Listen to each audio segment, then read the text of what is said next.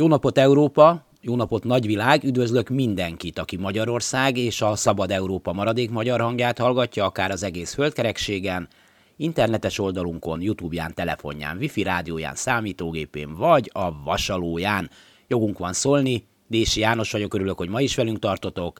Szerkesztőtársam Józsa Márta. Akkor most egy kis történelem óra következik. Az eféle ünnepi időszak alkalmas arra, hogy elmélyedjünk a 16 évvel ezelőtti események felidézésében.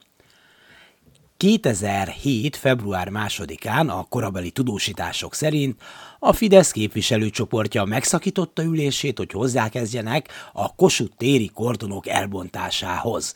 A rendőrök erőtlenül próbálták megakadályozni a kordonbontást, felépésük hatástalan maradt.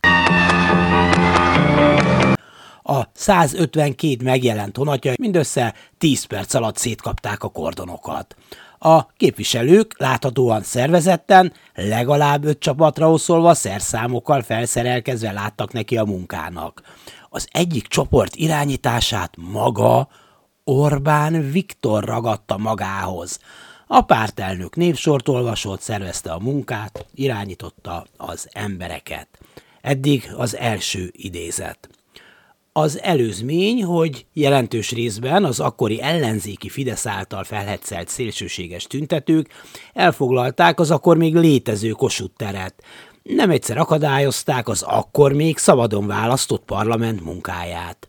És most abból a labból idézek, amelyet a Fidesz felbújtására azóta megszüntettek. A népszabadságból persze. Mi sohasem vetemednénk arra, hogy elhallgattassuk azokat, akik nem értenek egyet velünk.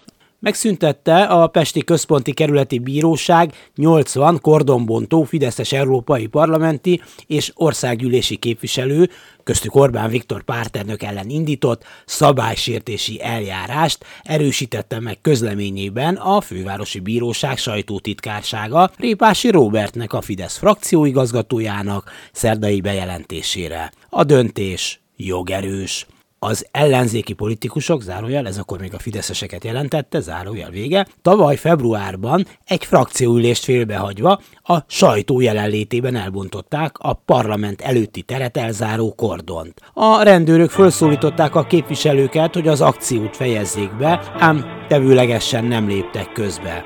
Ezt követően a BRFK szabálysértési feljelentést tett, az érintett politikusok pedig lemondtak mentelmi jogukról mondván, vállalják a felelősséget. A köztársasági elnök közleményben azonnal jogellenesnek minősítette a képviselők akcióját, és felhívta a figyelmet arra, magatartásukkal mintát adtak, miközben egy jogállamot nem lehet nem jogállami eszközökkel szolgálni. Megjegyzés. Ha-ha-ha. Számos neves jogász pedig azt hangsúlyozta, hogy a Kossuth téren nem szabálysértés, hanem bűncselekmény történt.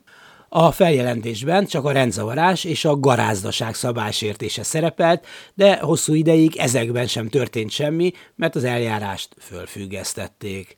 A fővárosi bíróságon két közigazgatási per folyt ugyanis, amelyben a kordon felállításának jogszerűségét vitatták, és a bíró ezek befejezésére várt miután az eddig lezárt egyik ügyben a tér elkerítését törvényesnek találták, a szabálysértési ügy is mehetett volna tovább, de az eljárást rapid módon tárgyalás mellőzésével hozott megszüntető végzéssel zárták le.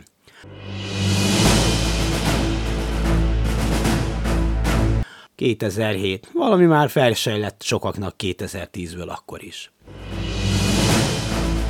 A döntést a közlemény szerint azzal indokolták, hogy rendzavarás nem történt, ami viszont igen, az olyan csekély fogban veszélyes a társadalomra, hogy emiatt büntetés vagy intézkedés alkalmazása nem szükséges.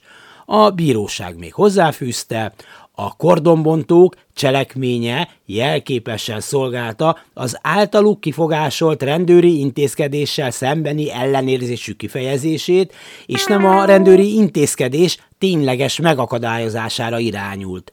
További enyhítő körülményként vették számításba, hogy a demonstráció részvevők hangsúlyozottan törekedtek a károkozás elkerülésére is.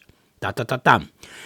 József szerint a bíróság döntése az bizonyítja, hogy helyesen jártak el a kordonbontók.